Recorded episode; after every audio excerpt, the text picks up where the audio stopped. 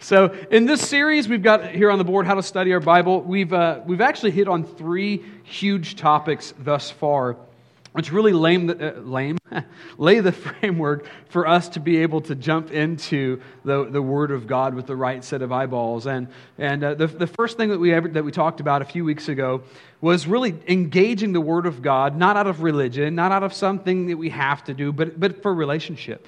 You know, and last week we even talked about that I, that I find myself on the operating table and the skilled surgeon, which is Jesus, with his double edged sword of the Word, you know, he's carefully executing surgery, you know, and, and pulling stuff out of my life that I don't even want to be there really in the first place. Stuff that ultimately has kept me from life and abundance, something that he's paid for me to have here on this side of heaven. You know, is that making sense so far? So we, so we engage him for relationship. We, uh, that, that's, that's the reason that we're there in, in the first place. We become like him in that place as we behold him. You know, you know, you become like those who you hang out.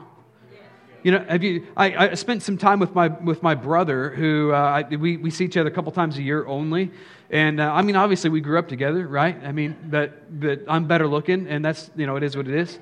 Sorry, Mike, but I came away from, uh, from just a dinner meeting with him, and I found I could hear myself talking like him.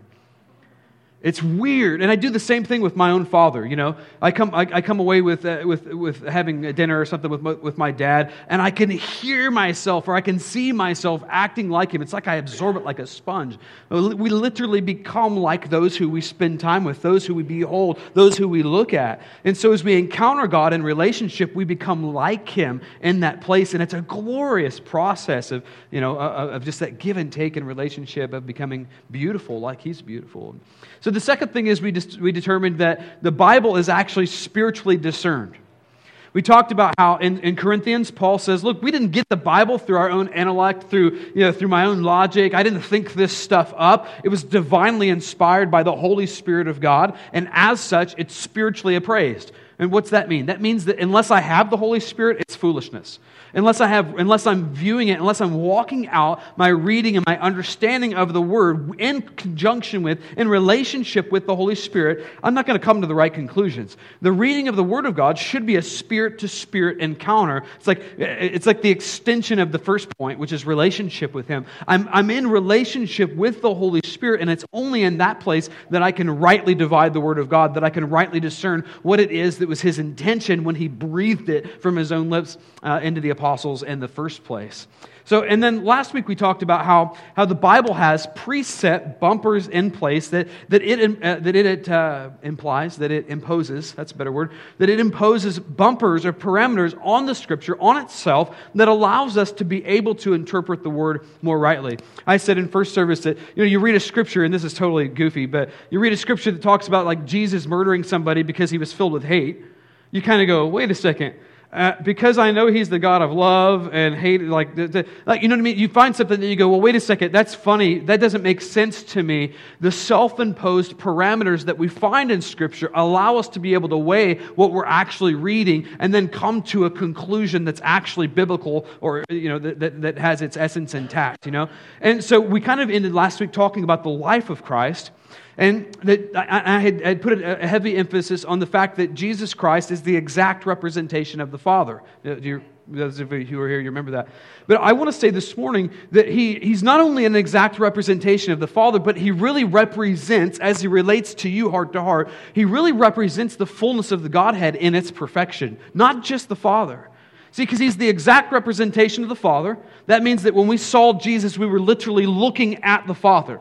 You know, everything he did, everything he thought, the way he was, his character, his attributes, how he lived his life, everything was exactly the Father. You were seeing the Father dressed in this flesh suit that we call a body. And you could, Jesus even said, if you looked at me, if you see me, you've seen him. If you know me, you've known him right? So he is that. But he, the, the Son was also completely filled with the Holy Spirit. And in his baptism with John, it says that the Holy Spirit came and rested on him.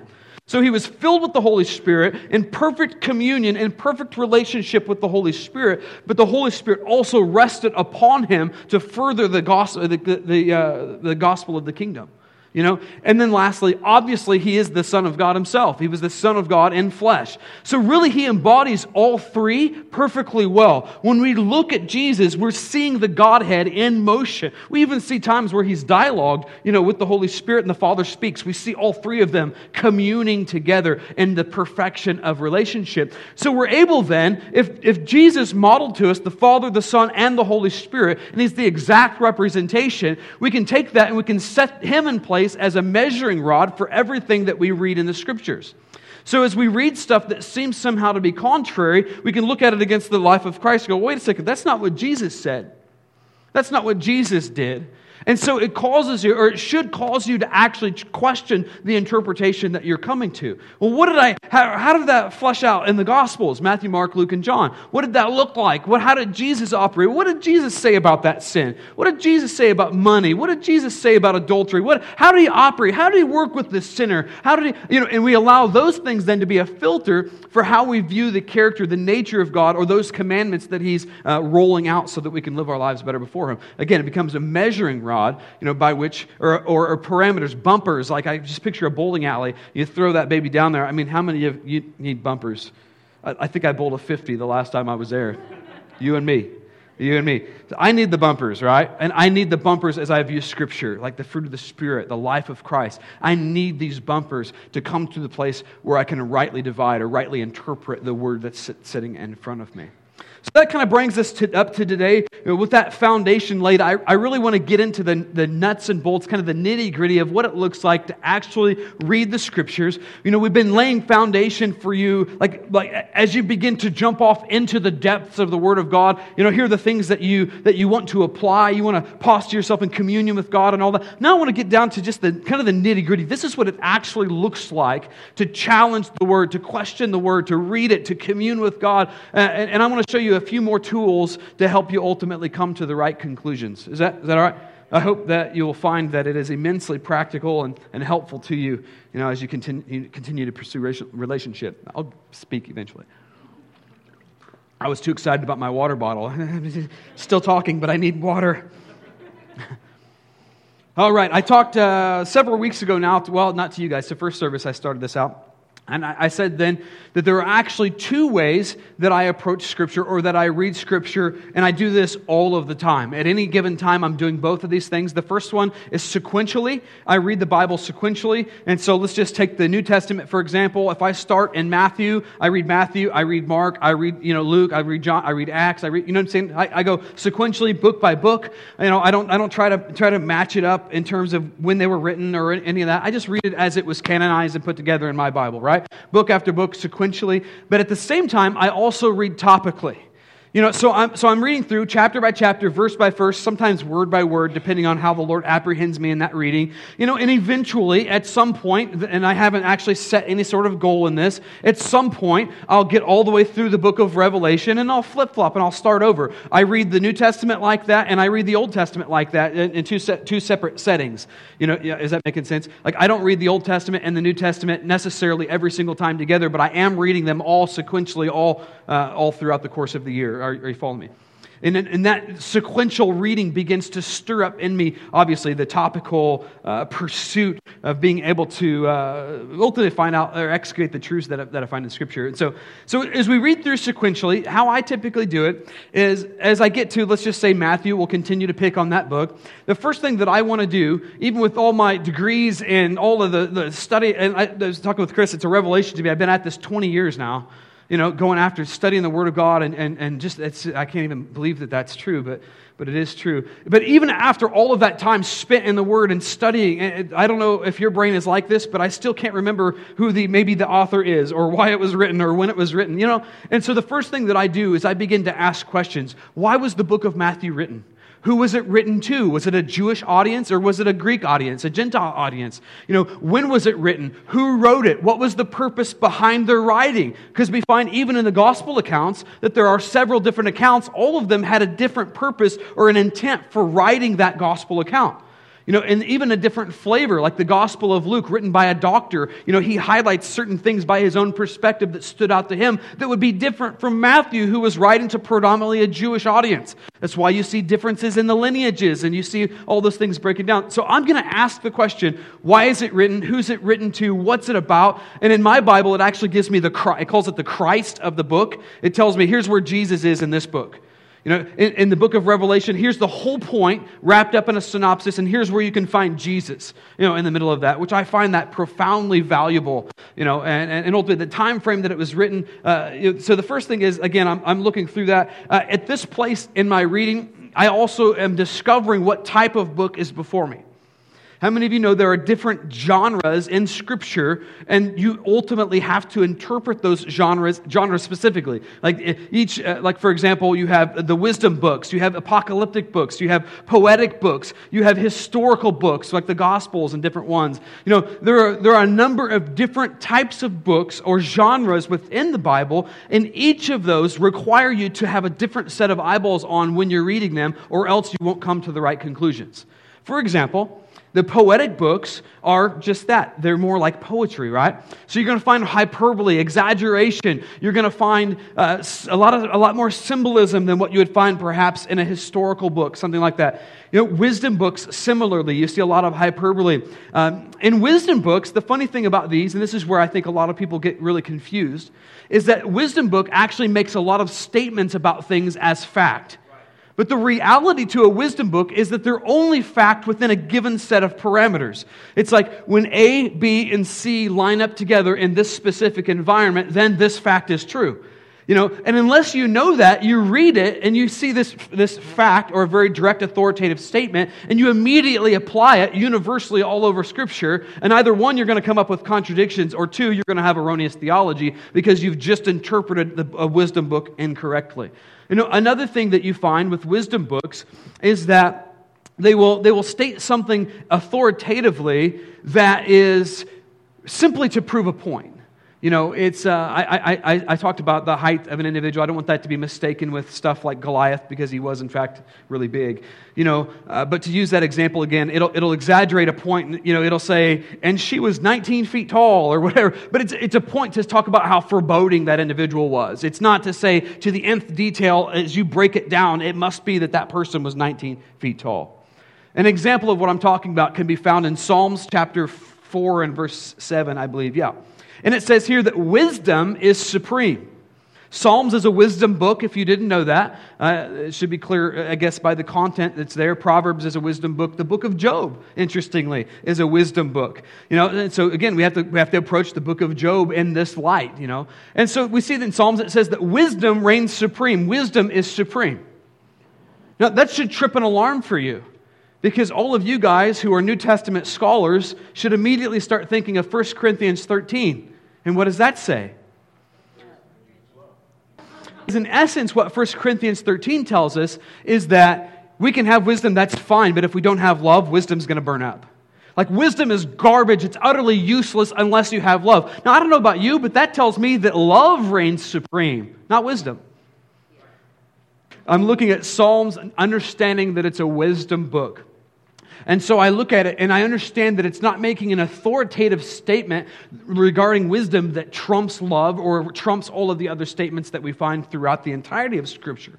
But rather, what it's doing as a wisdom book is it's setting wisdom out and trying to make a very strong point regarding wisdom and the nature of wisdom. And honestly, if you want to say, like, or put it within the box that I had just spoken of before, wisdom does reign supreme when love is in place, when all these other parameters are in place, at that point, then you can make that statement authoritatively. Are, are you following me? So when I read it and I interpret it through the eyes of understanding that this is a wisdom book, I, it doesn't cause me alarm. I don't think, oh my gosh, that's a contradiction. The Bible will just throw it out. It must all be wrong. No, I realize because of the genre that's being laid out there that I have to look at this particular book with a little bit different set of eyes. Are you following what I'm saying? So we also have book, uh, some of the books that we find in the New Testament called epistles.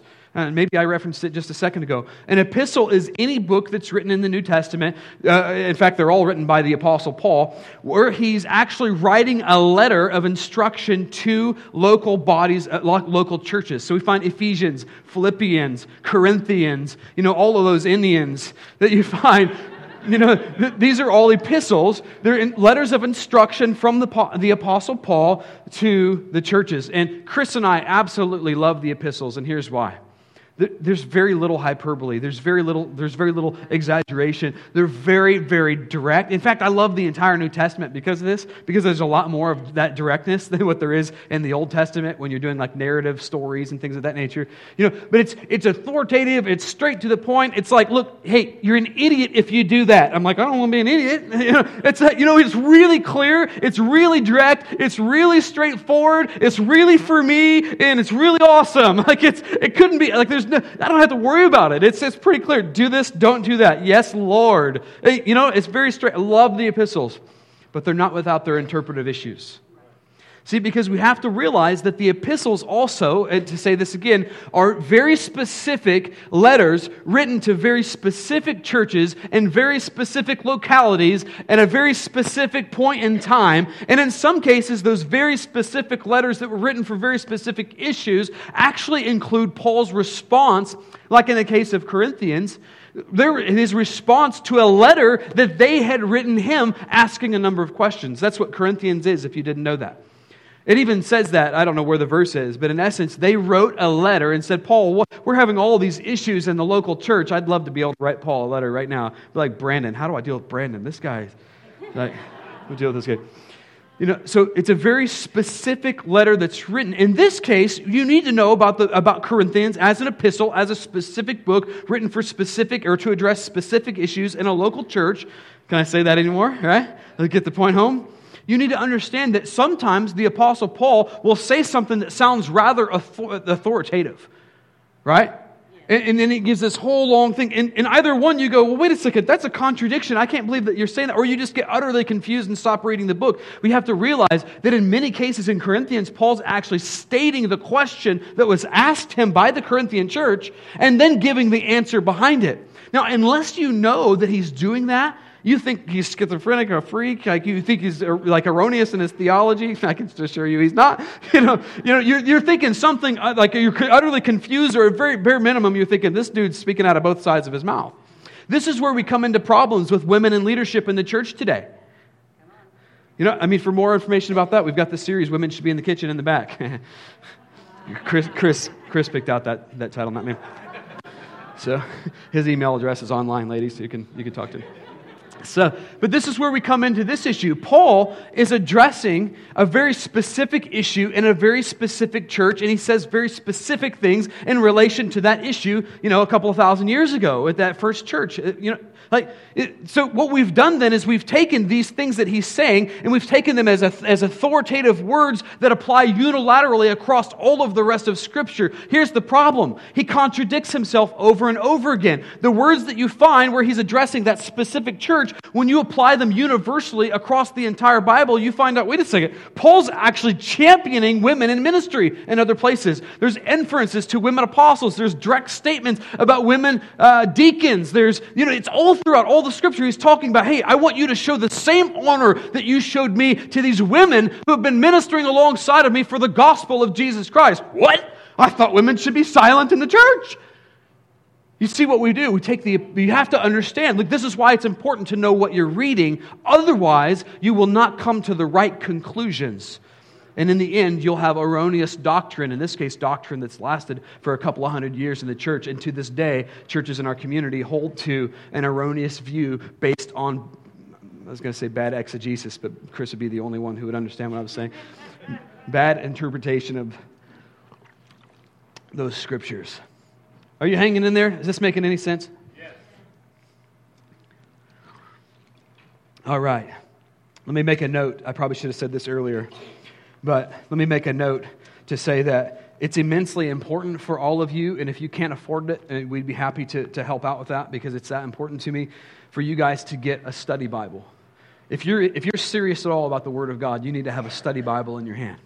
And the reason is because a study Bible, all of them that I've ever found, has a topical concordance. Mine has one in the front and one in the back, both of them for different purposes. It, it, mine even has lessons and stuff in there, but I teach lessons, I don't read them. So I'm, teasing, I'm teasing. You know, but, but every single book in my Bible is prefaced with, with, with a couple of pages, uh, you know, that describe, like I said before, the Christ of the book, when it was written, who it was written to, what it was written for. All of that stuff is actually right here in my study Bible. I, I don't have to go searching. I don't have to spend my entire quiet time searching through the internet looking for that information. Here it is, right here. Every time I start the book, right there it is at the, at the very beginning. You understand? You know, again, the topical uh, index or concordance is, is, is there. I even have cross references. So so when I see something written and it has a little cross reference, I could go, oh, oh, you mean that was stated somewhere else? And I can look at a theme or I can look at another scripture and kind of go, oh, yeah, I'm kind of starting to get the picture on that now. It's all right there in a, in a study Bible. So if, if you don't have one, you absolutely have to get one and we'll help you get one because it's that important. You know, uh, I stumbled onto an NASB, a New American Standard Version, a, a long time ago. Uh, this very Bible was actually given to me by my father in law as a graduation gift from high school. Yes, I've been married to my wife that long. and, uh, you know, he gave me this Bible. He actually handed it to me and he said, if you could wear this out in a year, I'll buy you another one. Like, now that's value for the word right there, you know. And uh, and, we, have taken that seriously, and I've done my best to wear it out, but uh, it was a good one, so I haven't worn it out yet, you know. And even if it's worn out, it's time for duct tape because this has every note and every highlight and all, you know. I mean, it's just crazy chewed up with just awesome revelation from God and connections and my own little notes. And I actually keep my own concordance as the Lord begins to speak to me things, maybe I'll make a notation. The other day I made a notation in here. I said, see your concordance on topic. Da, da, da. I wrote that in the scripture so that the next time I come to that in my reading, I don't have to recreate the wheel. I can go, oh, I've already got a download on that. And I can go find that and I can search it through. And that's a, I guess that's a side note. I would, I would recommend that the New American Standard as one of them that would be an excellent translation for you. It was meant to be very accurate uh, to the original Greek. So it, uh, for the longest time, it was actually held as the most accurate Bible that's out there. Uh, it's, it's what I'm used to. I'm not going to change. A couple of other good ones for you. The, the English Standard Version, ESV, that's what Chris uses. Uh, it's an, as far as I can understand, it's an equally good version. Uh, but in addition to that, I would recommend that you get a New King James or modern King James, something like that version of the Bible as well. And, and the reason for that is because the, the King James Version, if you didn't know this, is the only Bible that was translated from the oldest manuscripts that we have available to us today. It's the only one. Every other translation of the Bible was translated from younger, from younger manuscripts. And so, what you find in that, as you're cross referencing and looking at different Bibles, you'll find sometimes that the King James Version actually has stuff written in there that you don't have in your Bible that's going to be significant. That's going to be important to you. You know, even the different translations sometimes maybe will say something in a different way and it captures your attention and allows the Holy Spirit to speak in a new way too. So there's value there as well. Now, the New King James, I, would recommend that over the Old King James. The Old King James is riddled with contradictions and problems, uh, translation issues. The New or the modern King James versions have actually gone through and corrected all of those issues. Uh, and of course, they've eliminated the, uh, the Old King James English. Like, I, I can't, I'm sorry. I just, this, I, I can't do it. I can't. Uh, I, this don't don't give a New King James to a new believer. They'd be like, "This thou, thou art." I give. Okay, I don't know what that is. You have to you have to you have to have tongues to learn to know it, like to read it. you know, it's like ancient uh, language. So so enough on that. Go buy yourselves a, a backer or a, a study Bible. They even have maps. You know how many times I've gone to maps and I've looked and said, "How far away was Galilee?" You know, I don't to look in the back of my Bible. I don't have to go searching through Google and all this. I know I've got a good authoritative, something that's been thought through by scholars and checked off on in my Bible, in my hand, that I can look at and I can reference and go, oh, yeah, this is going to be accurate. I can trust it. You understand? You know, so all that stuff's there, you know, in a good study Bible. So heartily recommend that for you. All right, so as I begin to read with all that background, understanding at this point, I want to remind you that we've postured ourselves with, for communion with God. You know, so I'm not reading for the sake of reading. I'm not trying to pass time. I'm not trying to sharpen theology per se, though that's certainly a, part of what happens. I'm engaging God. I'm posturing myself for a spirit to spirit encounter. I'm dialoguing with Him actively as I go. As I approach the Word and I begin to read it, I take that Word at face value, or literally, unless the text tells me that I shouldn't, or unless I see a very obvious contradiction. You know, so I read it and I understand it to say that Jesus kills kids or something stupid. You know, it's like, okay, wait a second, that seems like a contradiction. We all know better than that. God is love, right? There seems like there's a contradiction there. So obviously you want to take a, you want to take a full stop and you want to look into that or investigate. Otherwise, we take it for face value. For example, you know, in the New Testament, it talks about Jesus Christ dying raising again on the third day, leaving an empty tomb, and then ultimately appearing physically to more than 500 people on the earth during that time, giving instruction for what they should do after that, right? Now, if I'm reading this, I'm reading this in the gospel accounts. The gospel accounts are what we call historical works, historical books. As such, I can trust that what's written there is historically accurate and, and factual information. So it's going to have a lot less hyperbole, it's going to have a lot less poetic type language. It's going to be pretty direct. What I'm reading is going to be true. So, as such, because I know I've done my due diligence at this point to determine which book I'm actually looking at, at this point, as I jump in, I know that I can trust that Jesus actually actually raised from the dead, physically, that he did physically show himself to other people. Now, that's not rocket science, right? That's pretty simple stuff. But I'm here to tell you this is a major point of debate. People believe that Jesus only rose spiritually, not physically. This is a whole line of argument that's out there.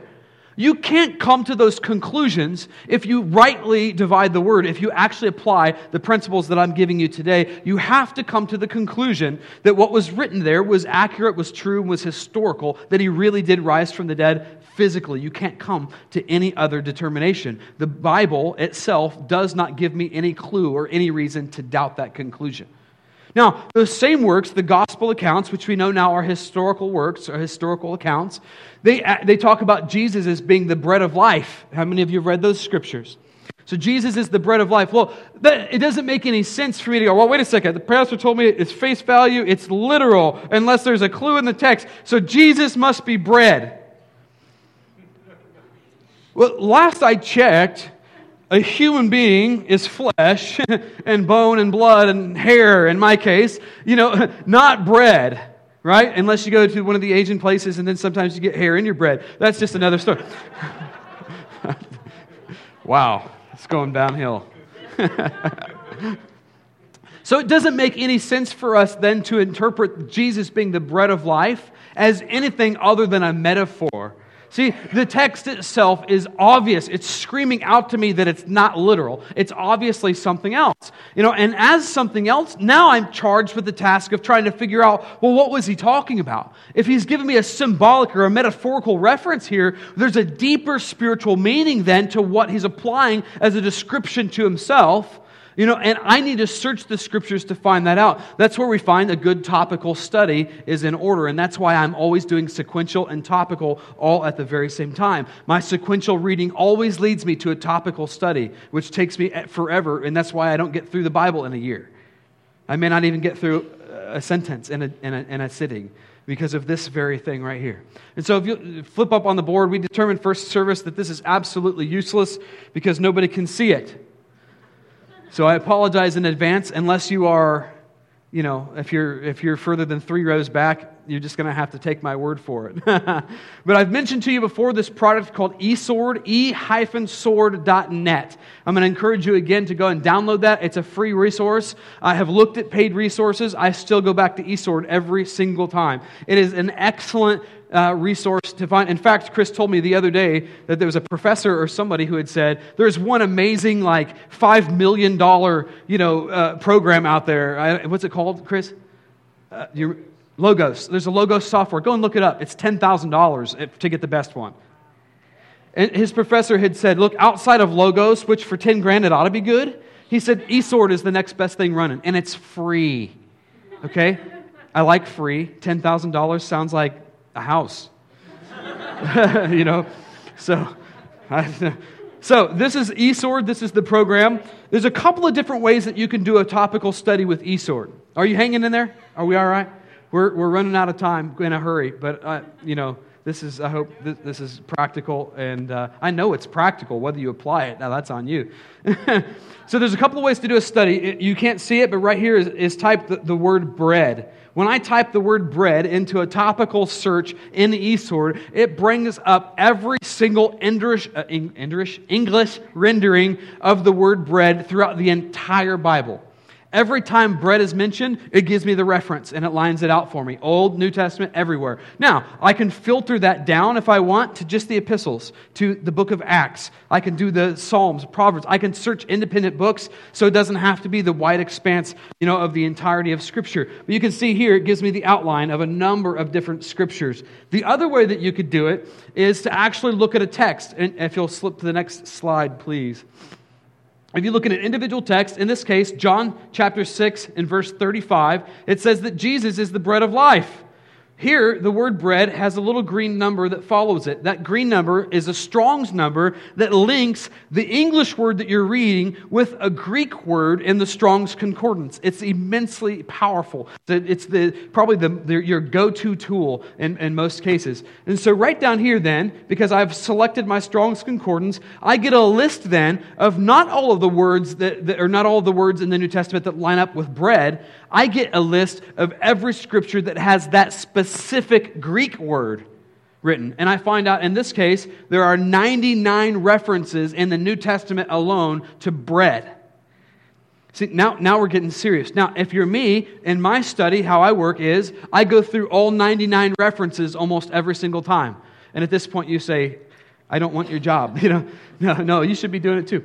You know, I, I, go through every single reference because inevitably there's some, there's some monotony, some redundancy that's in there, but that redundancy drives the point home that every single time it's used, it's used in this exact specific way. It's going to be pretty clear to me what he's talking about then when, when, he's, when he references himself as the bread of life, right? But every so often, as you're going through the list in your topical study, you find like a diamond in the rough. You're like, oh, look at that. Look at how that ties to this, and look at what it says, and it blows your mind as to the revelation that you find on this one single solitary word. So I'm telling you now, it's worth going through every single one of those 99 references to be able to excavate the truth. And here is why it takes a little bit of time to study your Bible.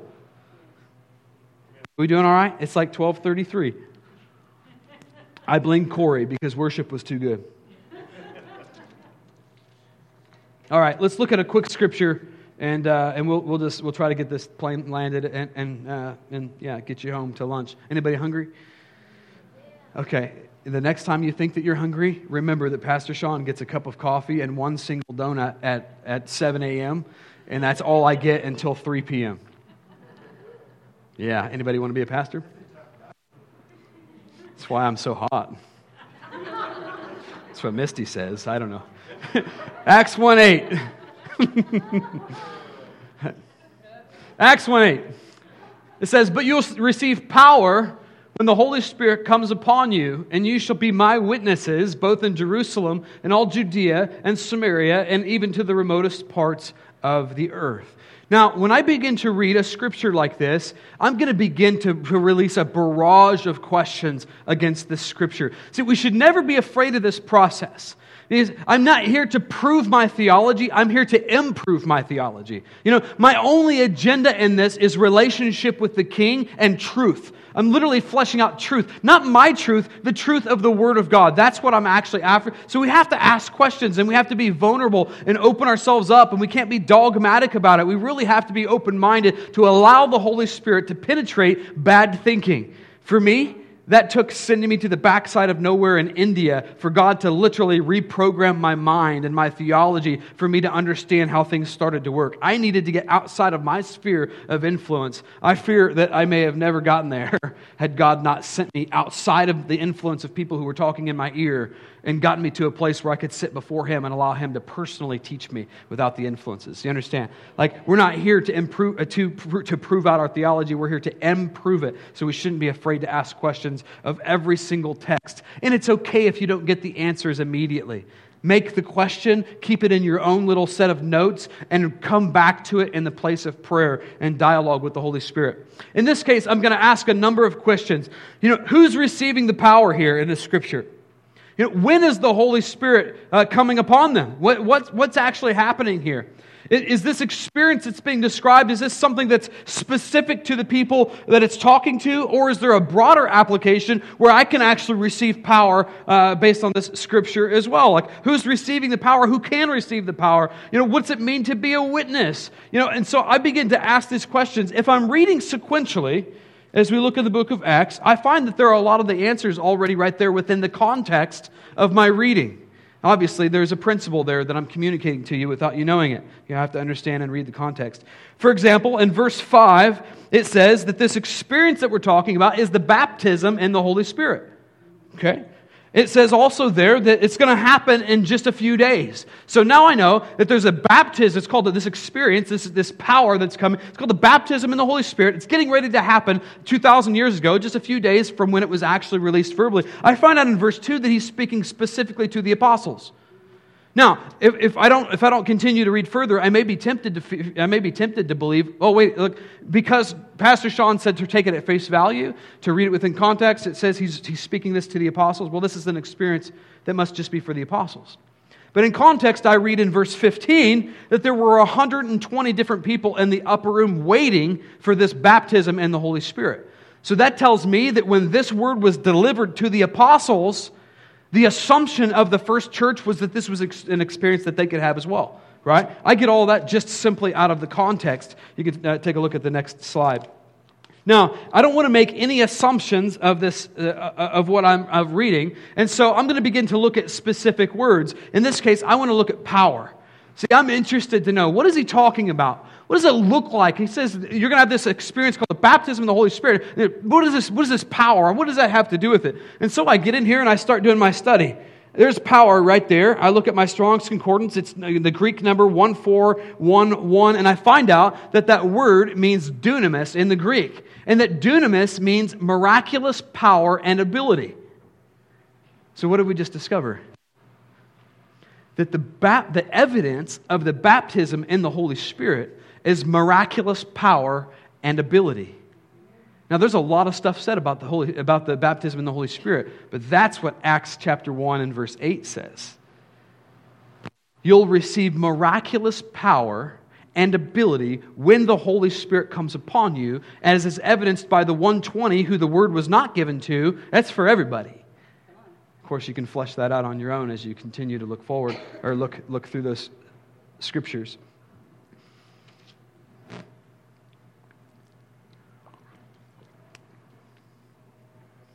All right, we'll look at a couple of things and we'll officially land. Let's look at the word witness in here.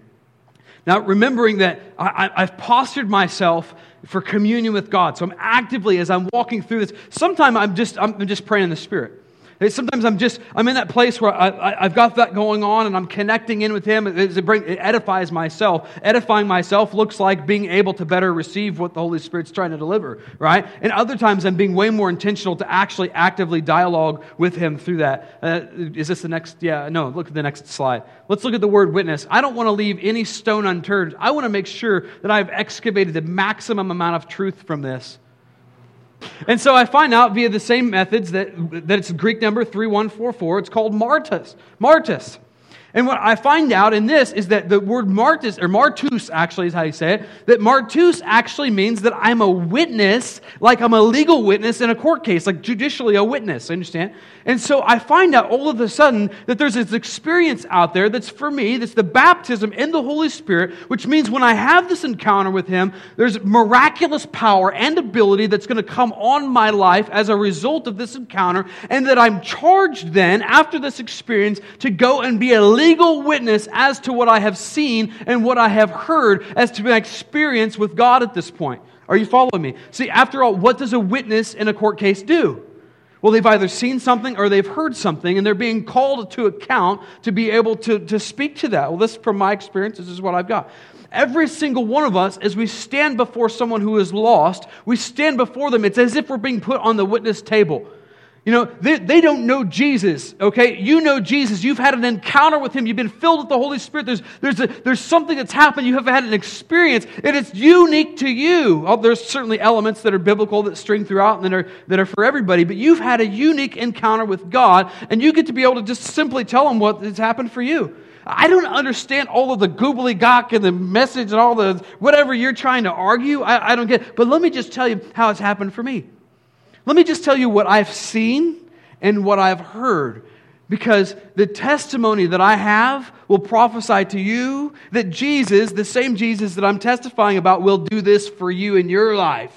And as I begin to release that testimony, something begins to happen in the spirit realm and it, it, shifts atmospheres and opens up hearts for open heart surgery, begins to break the shackles off people's hearts and their lives. And what once was foolishness to them, all of a sudden now seems not foolishness, but palatable to them. It actually is more than palatable. Something begins to stir on the inside of them, and they get to the place where they are compelled to call this truth and to take the plunge that we call salvation. Like this is how it happens. It's an encounter with the Holy Spirit who takes the word and transforms it in someone's heart and makes that which was foolishness absolutely, actually wisdom.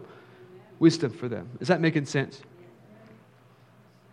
At this point, we have some conclusion about what the scripture means, but we can't leave it there. You can't leave it at the place of, oh, wow, that was good theology. Look, I've excavated the truth of Acts 1 8. Now I understand what's happening. can't, it, you literally, you cannot leave it there. I've postured myself for communion, but now I'm getting incredibly intentional about it because my, the, the, I'm going to move into a place of meditation, and my meditation has to draw me to a place of hunger because if I have just read that there's an experience in the body of Christ where there's this dunamis power that's released from heaven that I can have this experience as a testimony from those 120 in the upper room, and I feel like maybe I don't have that dunamis power. Now I'm going to be crying out to God for this very thing that I just read. I'm never even going to go on to Acts 1 9 until I fully fleshed this thing out before God. Oh God, I can't even exhibit your fruit of the Spirit without this dunamis power. I need you. How can I live? If the, if the apostles in the New Testament expanded the kingdom in this way, then how could I think that I would ever be successful without this one thing. Oh God, would you come? Would you release this experience, this encounter for me? And if you're still not convinced about what you read, maybe you just actually present it before the Lord as a test. Maybe you just put it out there and you say, if this is true, God, then do it in me.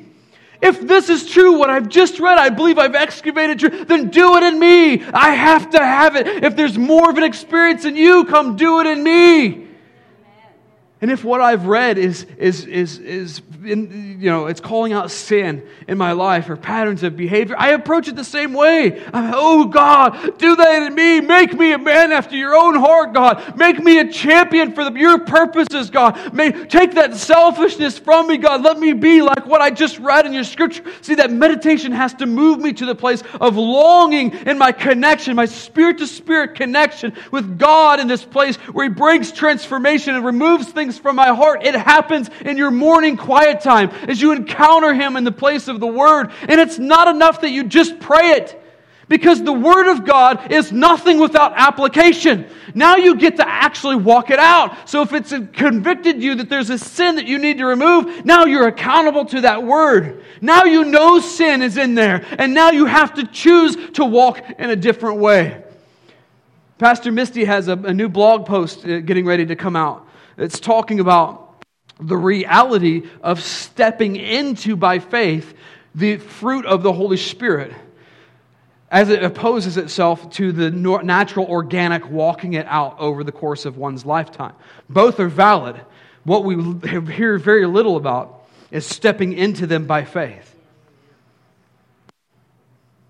So I encourage you to keep your ears open. She's got that blog post coming. I hear so many people, they say, I've got, I've got 10 minutes in me. I have quiet time before God, and in 10 minutes I've exhausted every prayer I know to pray. I've read every scripture I know to read, and I sit there awkwardly before God, not knowing what to do. I'm here to tell you if you employ even a tenth of what I've presented to you in this series, gone are the days of awkward silence before God where you don't know what to do in your quiet time. And now you've entered into this place where you no longer will ever have time to satisfy the hunger that's been stirred up in your heart, that the, the chase of the topical study of finding that word through Scripture and that encounter that you have. Because look, we just read Acts 1 8, and that would have been more than an hour's quiet time, just that one Scripture, if you'd employed the tools that I've taught you over the last several weeks. It's more than an hour. You're going to spend a couple of days on Acts 1 8. You may not even get past it for the entire week because something's going to stir up on the inside of you. You're going to hunger, and in that place of meditation, you're going to come back before the Lord and, you know, hungry for that experience to happen in your life. No, God, I need that. And you're going to be crying out on a daily basis, and you're going to be upset every time the alarm goes off and it's time for you to get ready for work or however your schedule works. And then the next time you come, you say, you know what? I can't live like this. I don't have enough time to go after Him during the day. I don't have enough time to excavate His Word, and I'm hungry for it. And so you carve out an extra half an hour in the morning. You say, Look, I'm willing to sacrifice my sleep because there's an encounter waiting for me in the excavation of truth in His Word, and I'm hungry to meet Him in that place. And I see the fruit of life in me, life in abundance being released as I encounter Him in His beauty in that place. This is what I'm telling you. This is the reality of the reading of your scripture, not some religious, dry, boring, dusty exercise that you have to do, you know, because you're supposedly a Christian. This is what it looks like to read a, you know, a spiritually appraised word, a spirit to spirit connection, a relationship, a download from the heavenly places where you become transformed into the beauty that you see in our beautiful God. Is this helping anybody today? All right, well, let's pray because that will help us even more. And then I'll get you off to lunch. And uh, I would say, forgive me for running over, but I did it intentionally because I wanted you to hear all that. So I hope that that was okay for you. So, but if you ever like get up at 12:30 and leave, I will call you out, and we'll send the ushers to drag you back. so, no, I'm just teasing. Yeah, Father, we just thank you that you have created us as spirit beings. That's what we are, God. We're so fixed on the flesh, you know, our intellect, our minds, you know, we get so distracted by that. But God, you've called us to be spirit beings, connecting spirit to spirit with you. I'm asking today that you would press down this series into the people, into our hearts, God. That you would stir up such a hunger that it can't be quenched. Never again could it be quenched. Never again could the reading of your word take second place to the busyness of life. God, never again would the distractions or the busyness of kids hollering or all those things keep us from entering into that quiet place before you. God, we're, we ask for forgiveness. We ask for forgiveness in that place where we've not valued your word in the way that you have designed for us to. And we ask that you'd bring transformation in our hearts, God, that we can encounter you in that place, that, that, that, that it would never be boring again. It would never be boring again, God. Life transformation and life in abundance just be imparted and released to your people, God, in Jesus' name.